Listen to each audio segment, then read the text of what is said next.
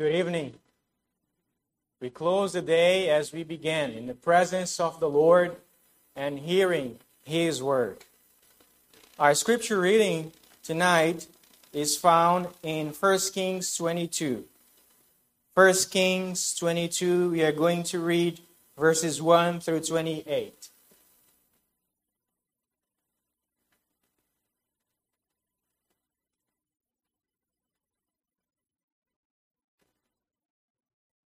Hear God's word, please. For three years, Syria and Israel continued without war. But in the third year of Jehoshaphat, the king of Judah came down to the king of Israel.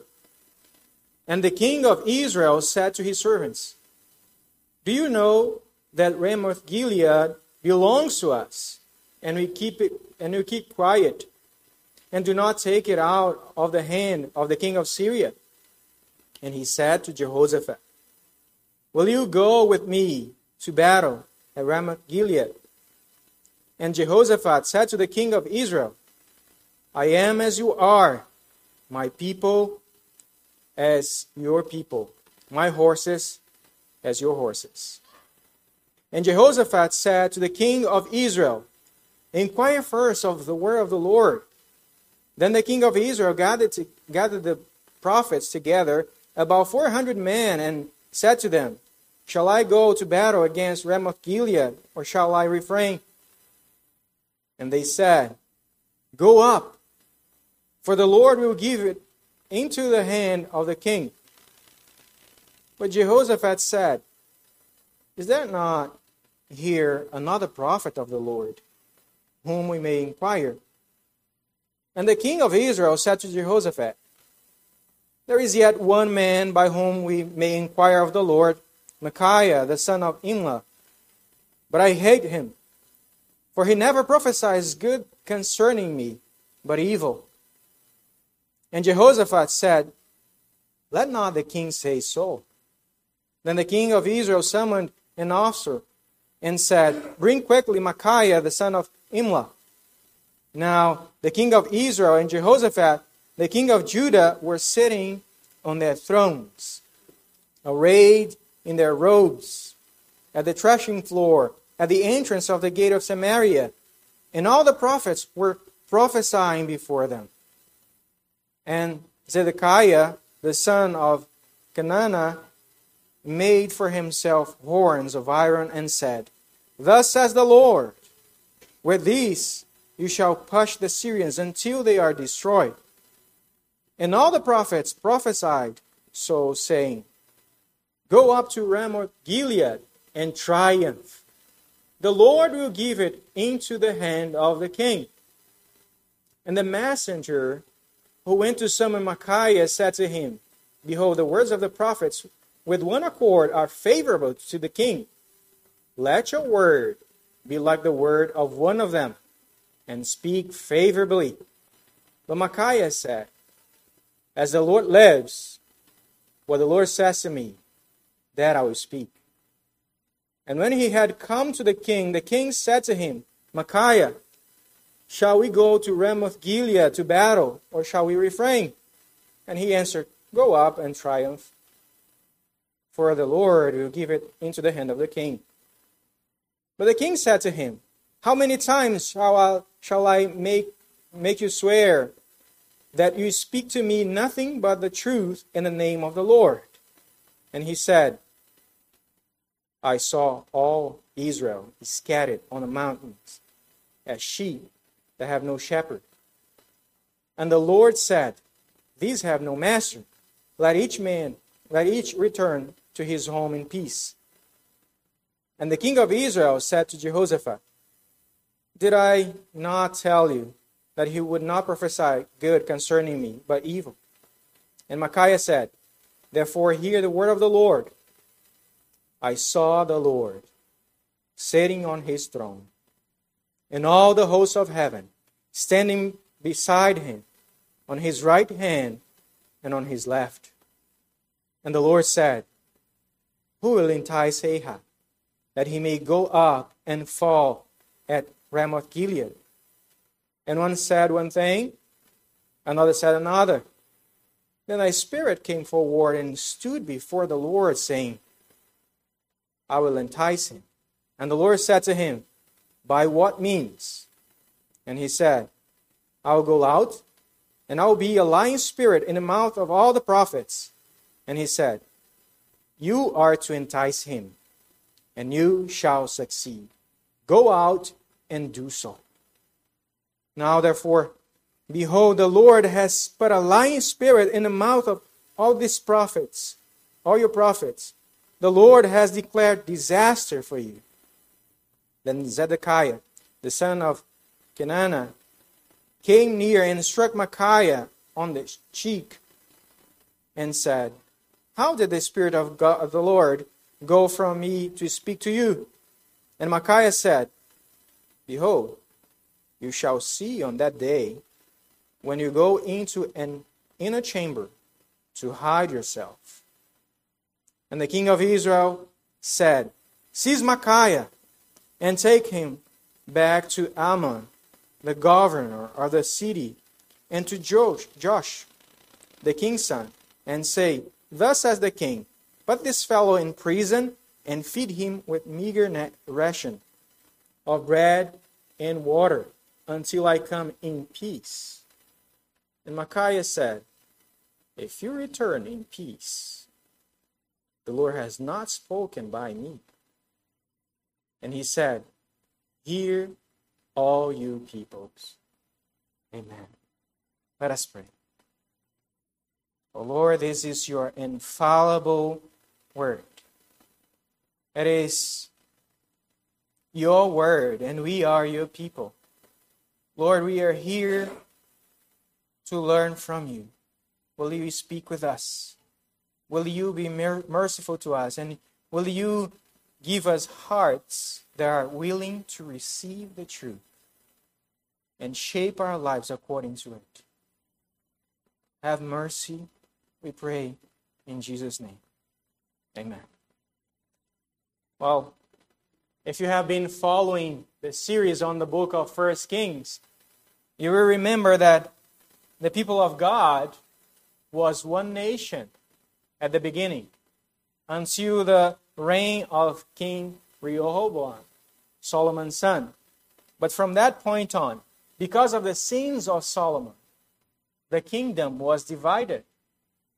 From that point, we have the kingdom of the north Israel, and we, we have the kingdom of the south, Judah.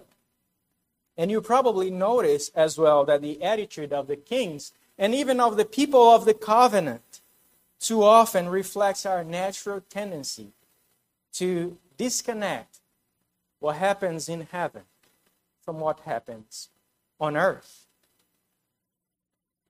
They easily forget, the kings forget that their kingship has something that goes beyond themselves. It has to do with God's plan of redemption. They frequently ignore that what happens on earth is determined in heaven. It is determined in heaven. So we see a lot of these kings and of the people of the covenant living by sight.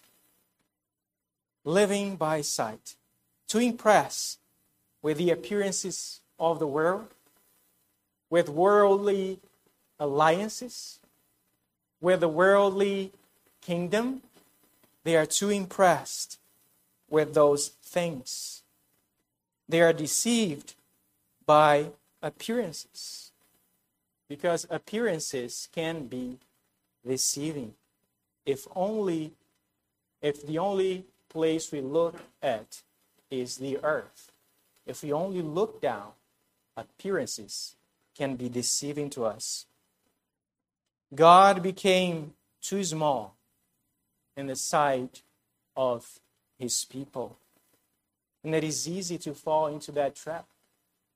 And so, this message is a call to look beyond appearances, to look up before we look down.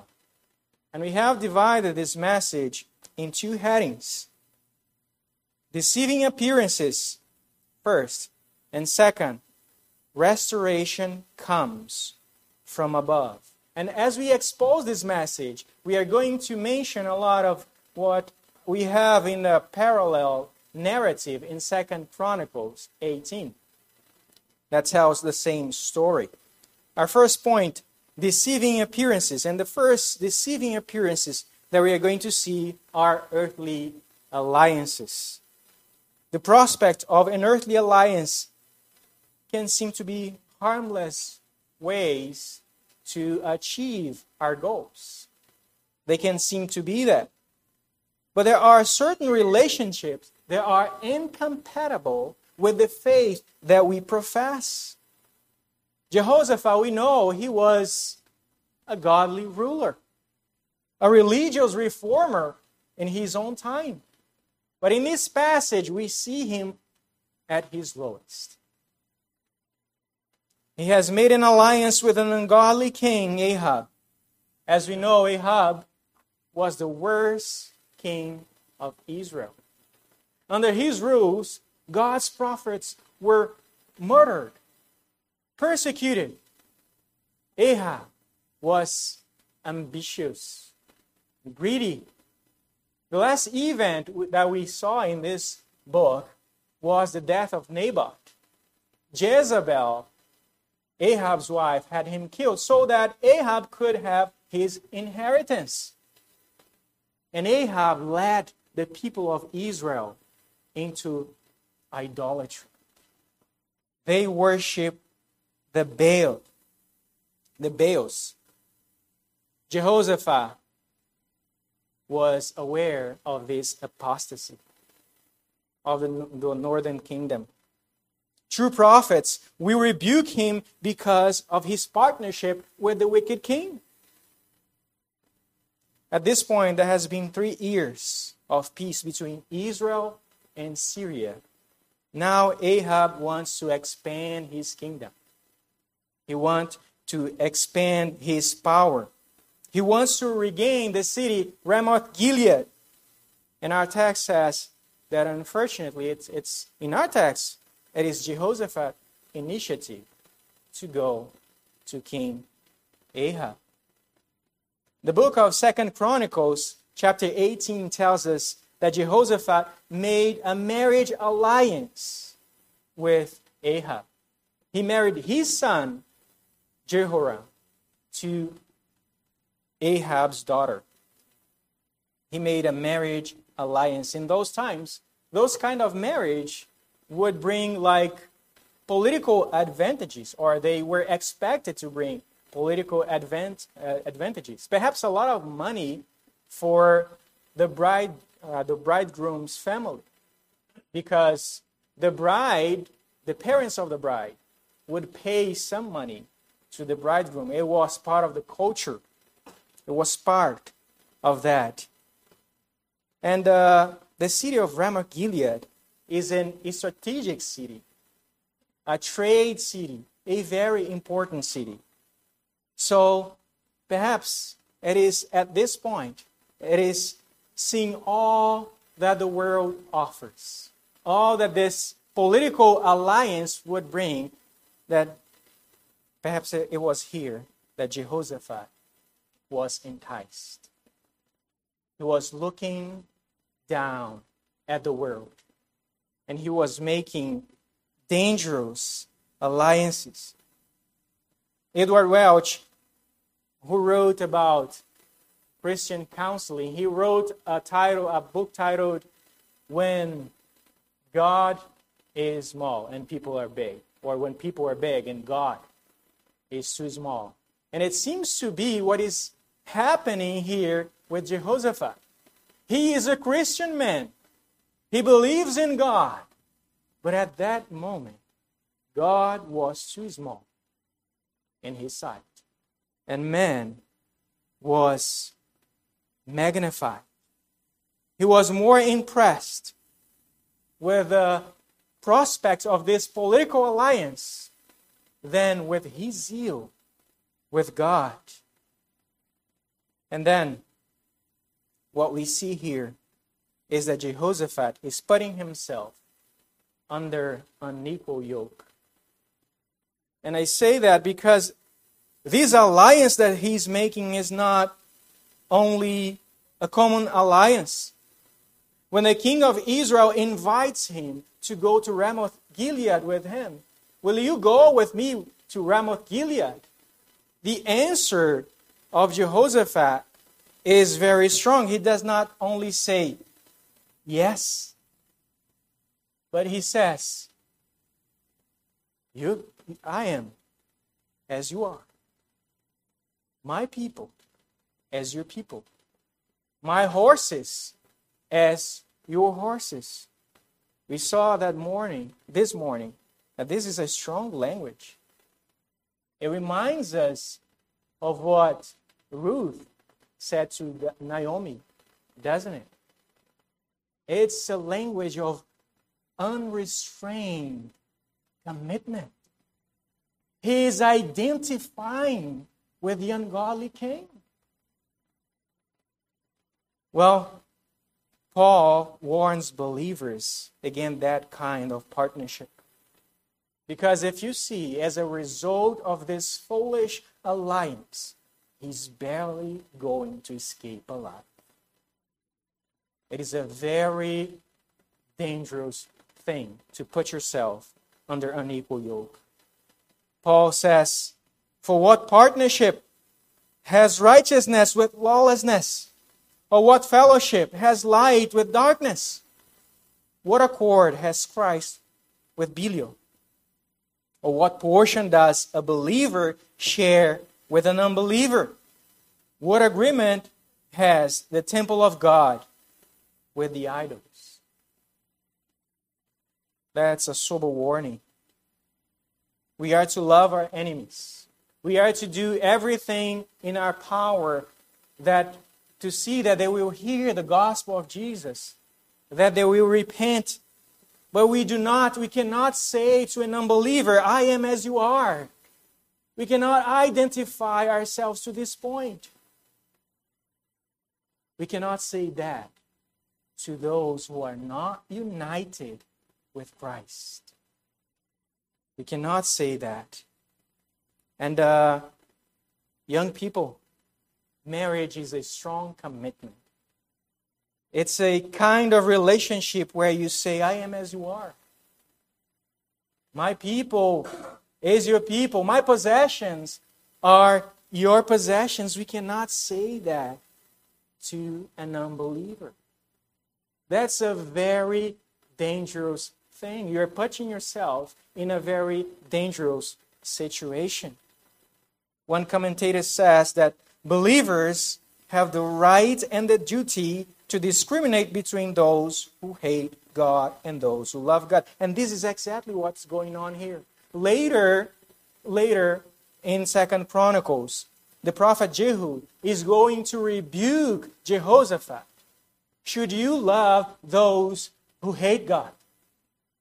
Should you make alliance with those? This is a very dangerous thing we are, again, we are to, to love everyone, even our enemies.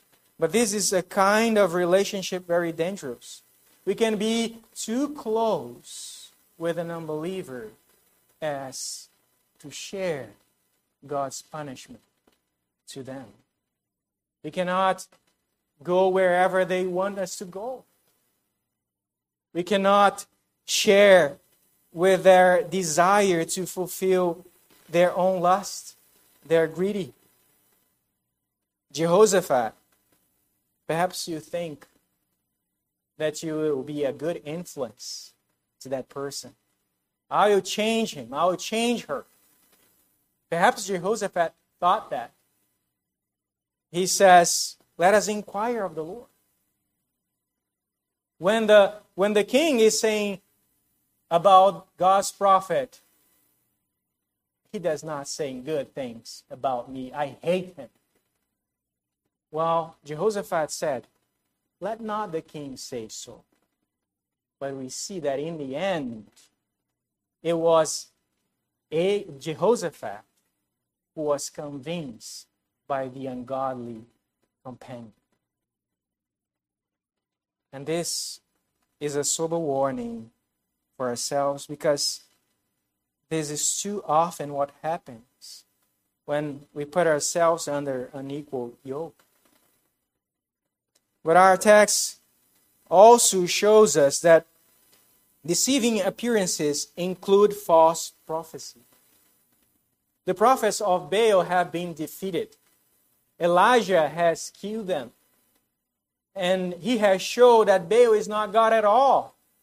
God is the one who sends fire from heaven, the real God. The real God. But when idolatry, open idolatry, fails, Satan changes his strategy. He changes his strategy.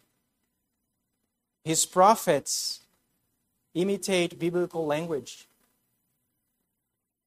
They say they are God's messengers. They, they say they speak by the Spirit of God. One commentator says, when the dragon, that is Satan, fails to kill the bride, that is the church, directly, he calls up the beast from the sea and from the land for his assistance. And this is what we see in false prophecy. Isn't it significant that we see so many times in the pastoral letters God warning us against false prophecy? That false prophecy is going to become very common. It's going to become very common. 2 Timothy 4, verses 3 and 4 says, For the time is coming when people will not endure sound teaching, but having itchy ears, they will accumulate for themselves teachers to suit their own passions, and will turn away from listening to the truth and wander off into mess. Into mess. We are told that it's going to increase. We are told that in advance. Ahab surrounds himself by prophets who will say what he likes to hear. What he likes to hear. He deceives himself. The, the false prophets uncritically are determined to please the king. And that is the heart of false prophecy. It is to speak favorably to the ears of the sinner. When Micaiah is called, he is warned speak favorably. Speak favorably to the king. Do what others are doing. This is the heart of false prophecy. And this is the only thing that false prophecy needs to thrive. Hearts that want to hear, ears that want to hear only that which is pleasing. Do not talk about my sin. Do not criticize my way of living. The world will love a kind of preaching that will not talk about sin at all. They will say nothing about their lifestyle. This is at the heart of false prophecy to speak favorably. The only thing they want to hear is just say that my plans are good. Just say that God will bless me. Go up, you will triumph. That is what they want to hear. But if people live in open sin, if they live in open rebellion, how can the Word of God not confront them? How can they not be bothered by God's Word, by the faithful preaching of God's Word? They will not. They will be bothered by it. Some will just say, This fellow faithful preacher. He just has something against me. And it's God's word speaking against sin. Against sin. But perhaps the most deceiving appearances that we see in this passage is earthly glory. Earthly glory. That makes man really big and God small. If you look at this the scene here in verse 10, you see these men are on the throne.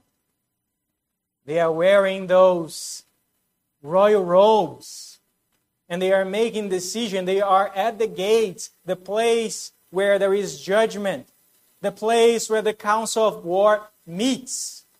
They talk about my people, your people, my horses, your horses. It's like everything is decided by them.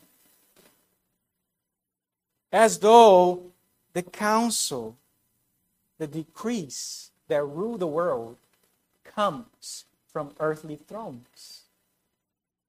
God is out of the equation now.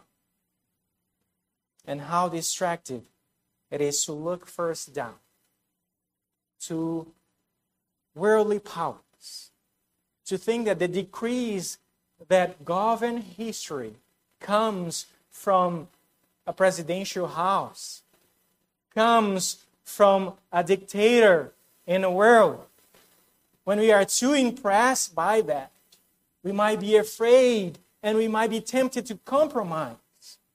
Preachers, ministers can be tempted to compromise.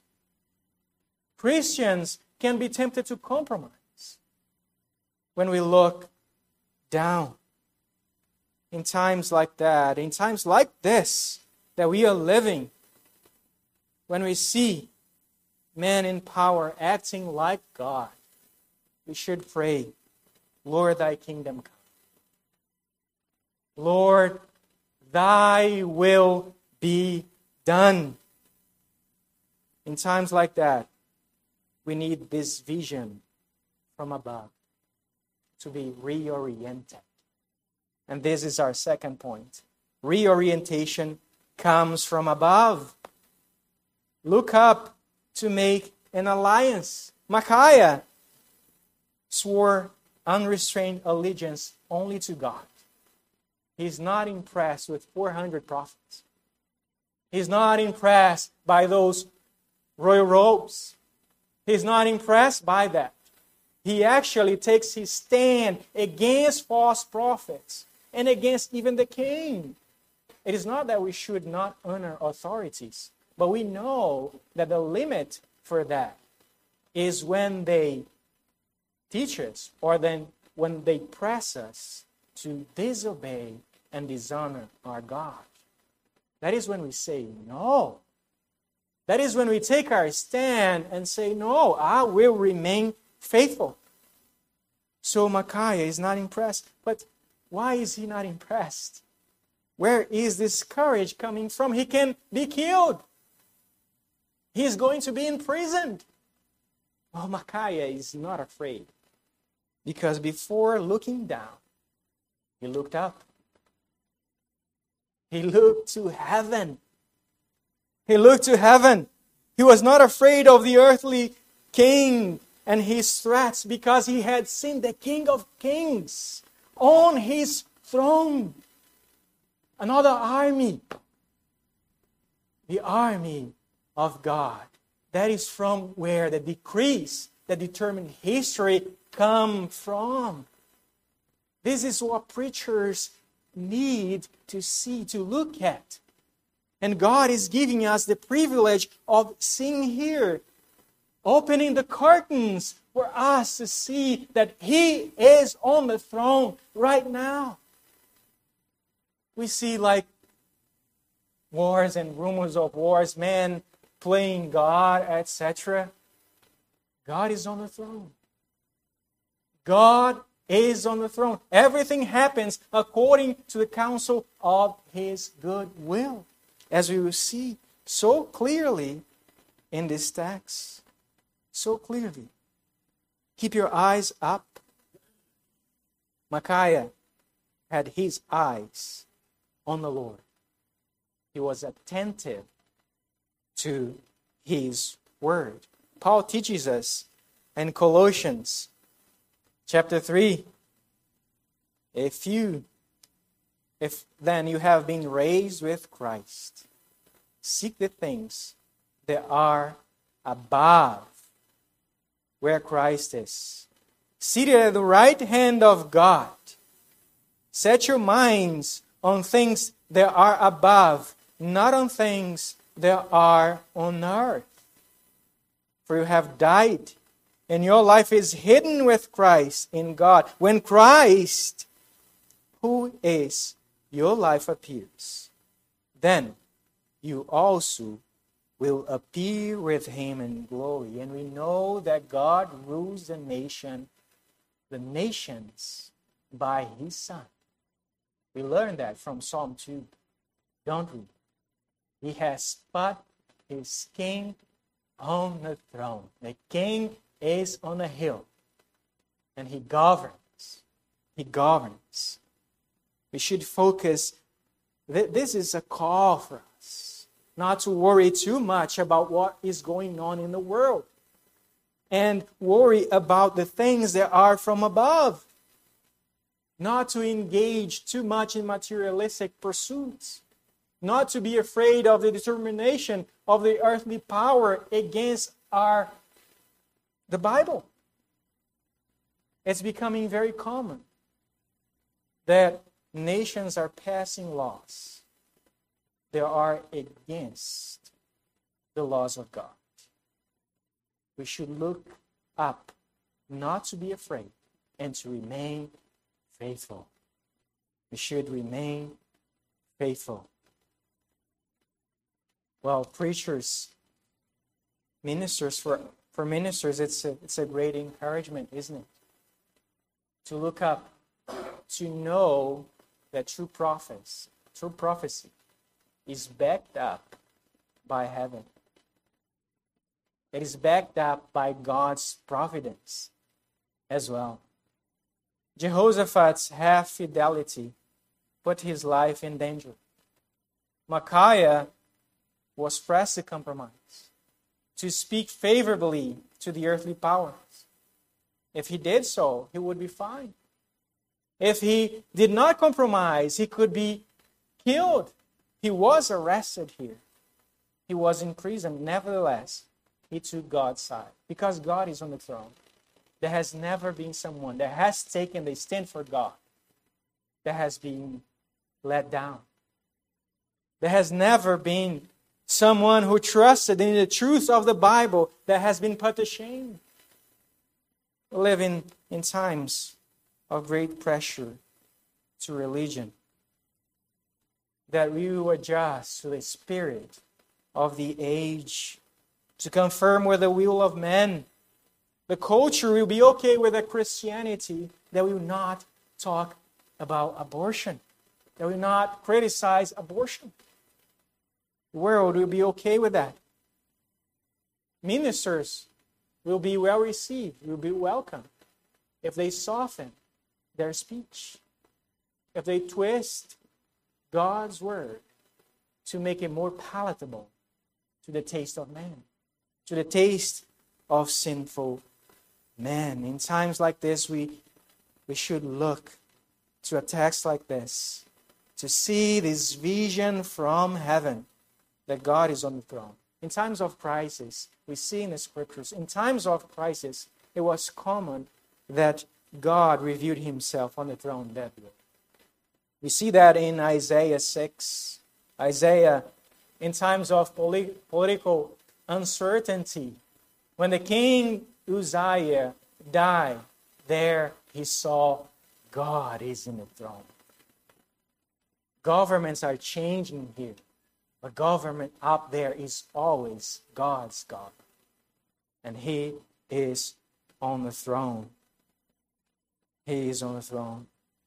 Our passage teaches us that even our God is such a God that even false prophets, evil spirits, they are not out of his control. They are under the control of God.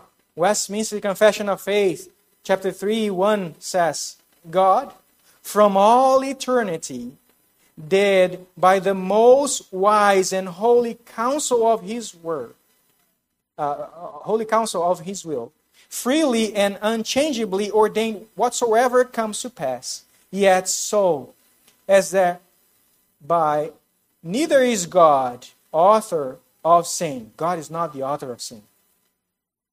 Nor is violence offered to the will of the creatures, nor is the liberty or contingency of second causes taken away, but rather established.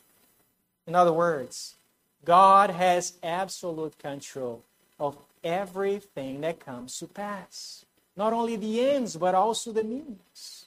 In our text, God determines the means by which, by which Ahab is going to be enticed. It might sound strange to us. It is mind blowing. It is amazing. It is hard to grasp, but it's God's work. You know, God's thoughts are higher than our thoughts. God's thoughts are higher than our thoughts. But you cannot read your Bible for too long without coming across God's sovereignty. It is everywhere. You read Genesis, there you found you find Joseph, his family, his brothers, what they do against him, selling him to foreigners, he meant for evil. But God was sovereign over there, and he meant it for good. He was working without staining, without contaminating himself with sin. Well, we hear, we read the Bible, and we, we see that Pharaoh was a wicked king. He would say, Who's God? That I'll listen to him. But God was hardening his hardening his heart. God was hardening his heart. In fact, Paul says that God said to Pharaoh, For this very purpose I have raised you up, that I may show my power in you and that my name might be proclaimed in all the earth. In all the earth. God does not stain his hands with sins, but he's sovereign over everything that happens. So, what do we do when we come to a text like this? So hard to understand. Well, we bow. We bow to God who is on his throne. And we believe his word. You know, Christianity, in Christianity, we need to understand that God is God. We can understand, like, the basic things for salvation can be known to every man. But there are things that are beyond our grasp. But those are for us also to accept by faith and bow to God. That will be always the need in Christianity, in true Christianity, for us to bow to this God. We cannot understand his ways. When Judas betrayed Jesus, it was wicked. It was wicked. He betrayed Jesus. But Jesus says, Well, man goes, the Son of Man goes. Jesus is going, as it is written. But woe to the man by whom the Son of Man is, is betrayed. Paul says that men crucified the Lord of glory.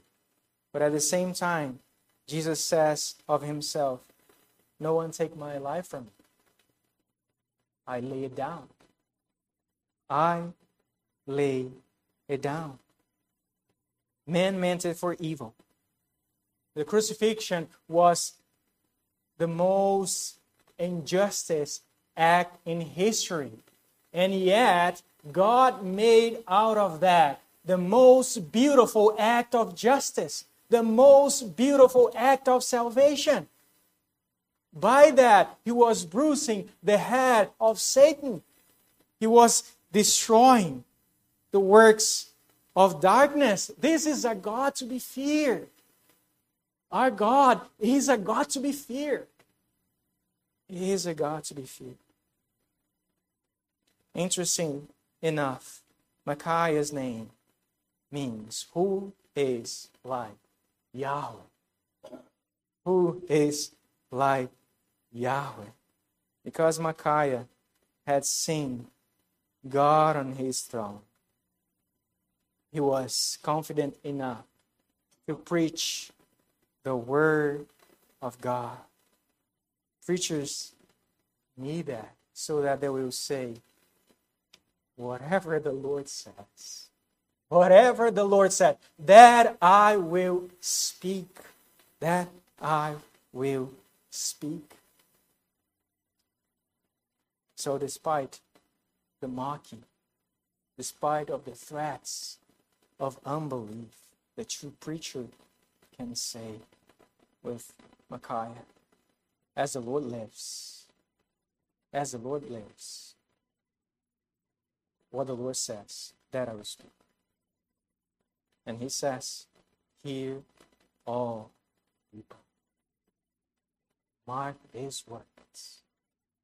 Everything that is written here will come to pass.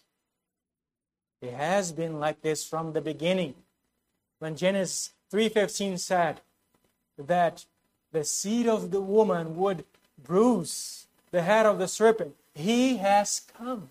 He has come from Nazareth as it was prophesied.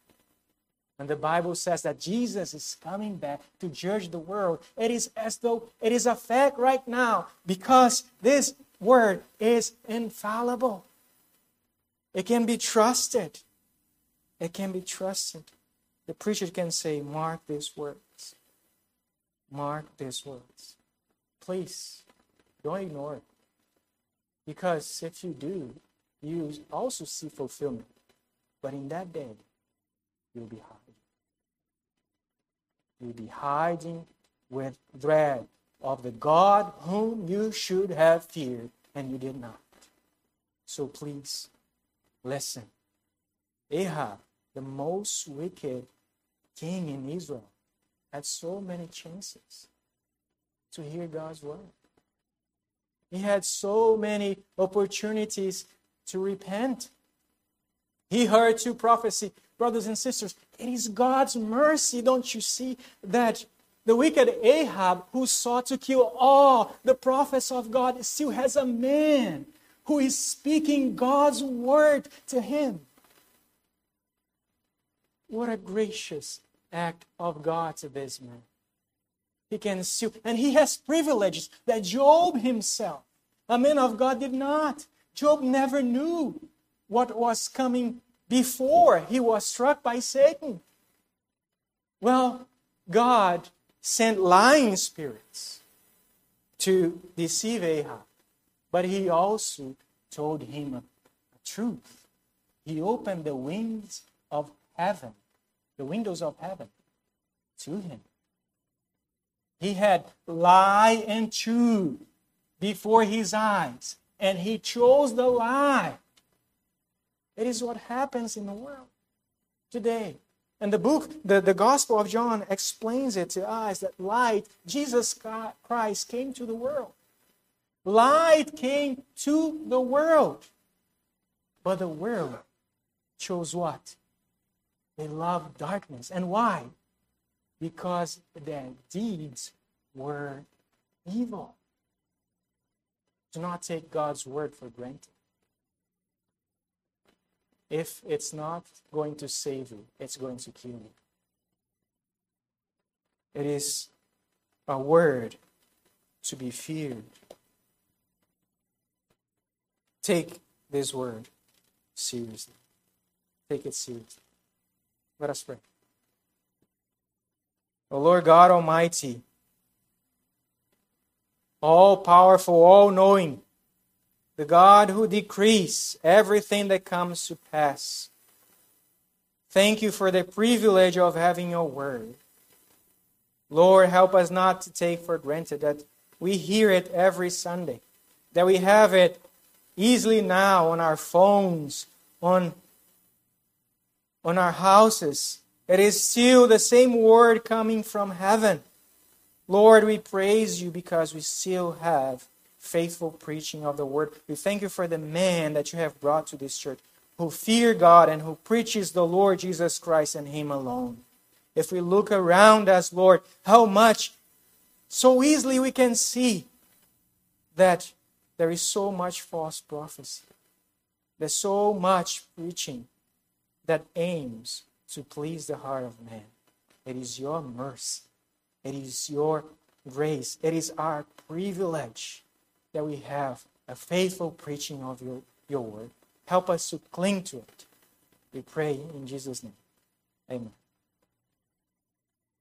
We'll continue our worship by singing number 134.